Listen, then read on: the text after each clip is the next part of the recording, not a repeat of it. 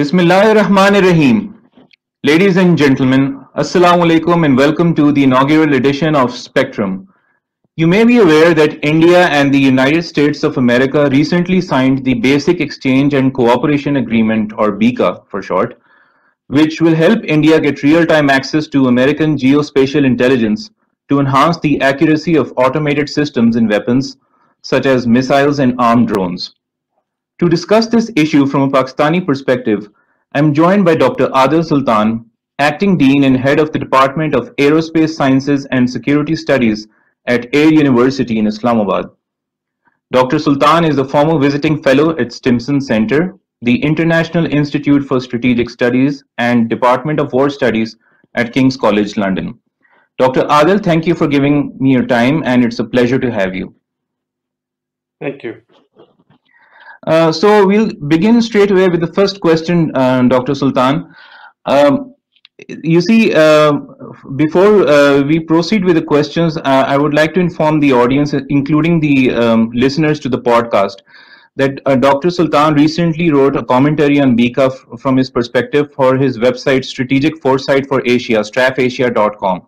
The link to that commentary can be found in the description of our YouTube video yeah, you can access it and read his perspective in detail. The purpose of this program is to build further on that commentary. Sir, my first question to you is, Indian media reported in January 2019 that the Defense Research and Development Organization, DRDO of India and the Indian Air Force, IAF, they were apprehensive of signing BECA due to, I quote, concerns over sharing Indian terrain mapping with the US and vice versa, unquote. So do you think that the current turnaround, which has just taken place just a little over a year, is that derived from military strategic concerns or uh, is it more of a political and diplomatic assertiveness? Thank you, Zaki, uh, for raising this question. I think it's more to do with politics, uh, not a te uh, technical issue or a military concern. And there is a history uh, behind that, and I'll just elaborate. If you see, once India and United States were they were negotiating or entering into this strategic partnership, the BJP leadership, which was in opposition at that time, there was staunch opponent of any such deal which will provide greater access to United States into the US or into the Indian military system. So that was the concern. So it was again politics, but after 15 years now, uh, we see that same BJP is now spearheading or championing this cause of strategic partnership with the United States. So these DRDOs or other entities which are raising concerns, they use it for bargaining with the United States or with any other entity to get more concessions or to show that they are more concerned about their security.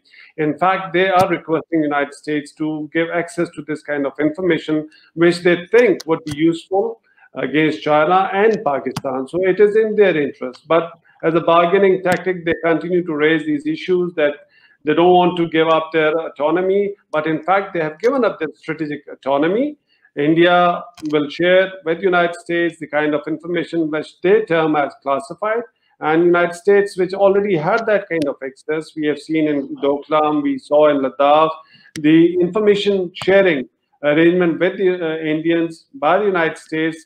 Uh, there, there was no formal arrangement, but United States was sharing that information, and probably Indians found out that it is very useful for them for the future military operations, and that's how probably they mellowed down their opposition and they have entered into this agreement.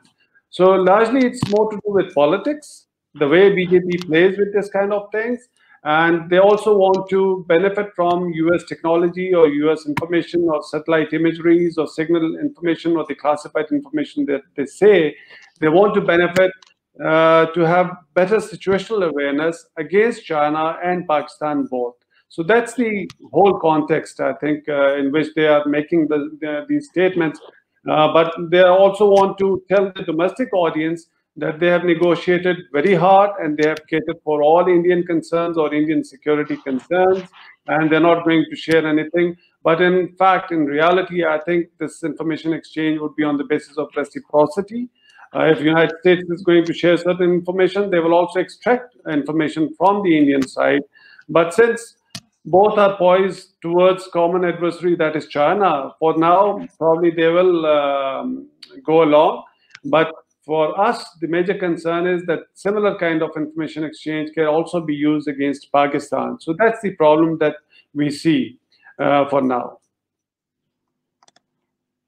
That's very interesting, and history has been very ironic for India, which, uh, as you just pointed out, the BJP as a political party had uh, more than a decade ago been uh, vociferously opposed to any sort of uh, close strategic engagement between um, the US and Indian defense establishments, and now we see that uh, they've just uh, scuttled the arrangement to in their bid to perhaps try to gain some sort of an operational advantage over China in the uh, ongoing tussle with them.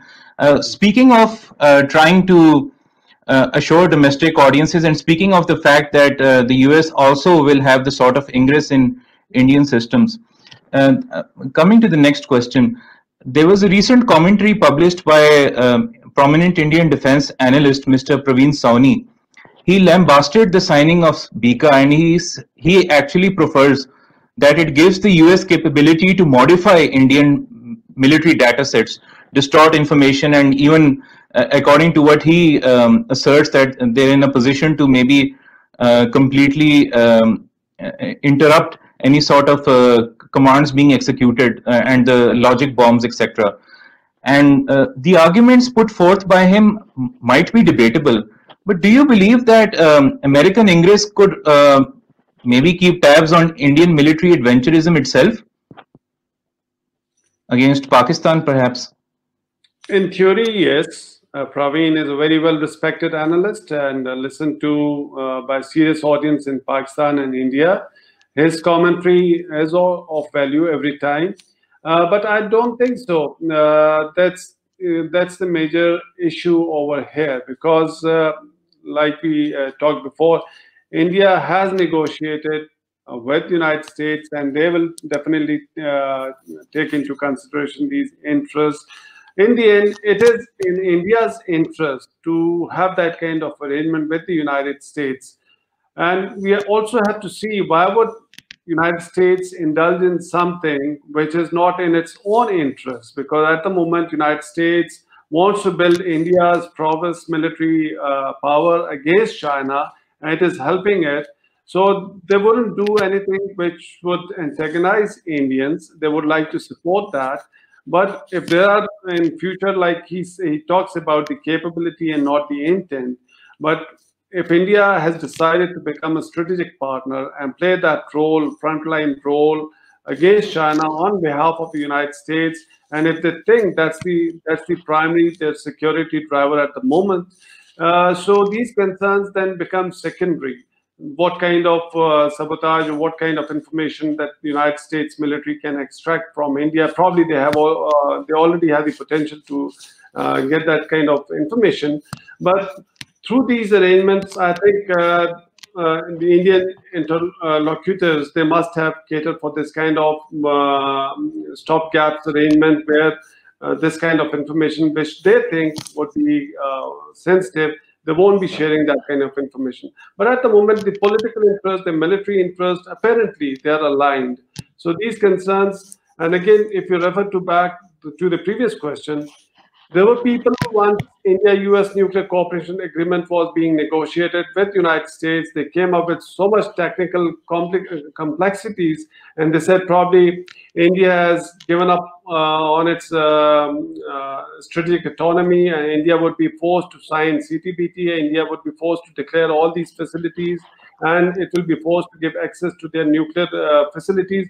Nothing of that sort happened because whenever such arrangements are negotiated, there would always be opposing groups and there would always be people questioning the logic of having that kind of transparency or arrangement. So Praveen, like I said, his analysis on the current crisis, the previous crisis, on India's um, technology uh, shortfalls, those are relevant, but he also has been a strong critique of India's military, especially General Bipin Rawat, over the last few months, uh, and the handling of Indian military, this crisis against uh, China.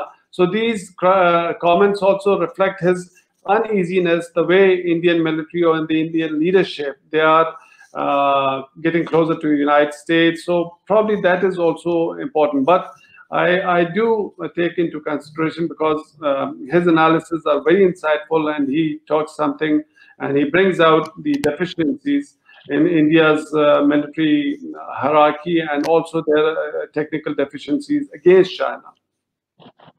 But so um, just to um, to have your quick thoughts on um, the ending part of my question, which is related to Mr. Sawhney's piece if, for example, do you think there is a plausible scenario to assume that now that the US military has uh, ingress uh, into India's data sets, that that could uh, maybe prove some sort of uh, um, uh, give some sort of surety that uh, it won't be misused against Pakistan for aggressive targeting, etc. Or is that something which is um, beyond any discussion at this point?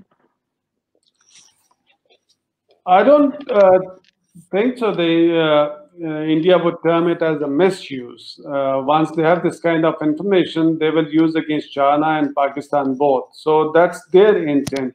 And uh, as a matter of fact, this kind of information or the uh, data that they will acquire from United States, it is most likely to be used against Pakistan, less towards China, because of reasons we know that China is a much bigger power India cannot afford to engage in a military conflict with China. We have seen during the recent crisis.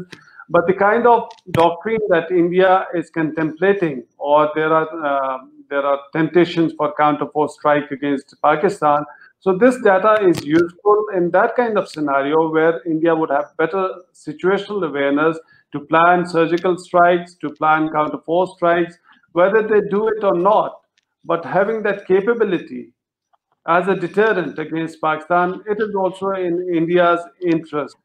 Indeed. On the other side, if you talk about data set, the Praveen's concern on uh, getting access to India's uh, data set, uh, why would they do it first? Because this arrangement is about getting information from the United States space-based assets and other infrastructure the classified information that India's space-based asset could not acquire. So they are now looking at United States that they will be able to get access to. Uh, I don't think so. That's a concern that United States would be.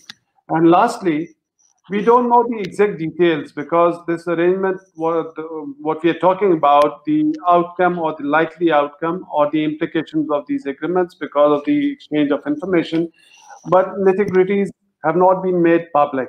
So what kind of in ingress United States would have into India's data sets and how they can misuse it against India, I think those are uh, assumptions at the moment because the details have not been made uh, public by the Indian military, and I don't think so. Those will, would be made public in the future also. That's a classified arrangement between two countries, so we don't know what kind of information or in as a gesture of reciprocity, India may have agreed to provide the information.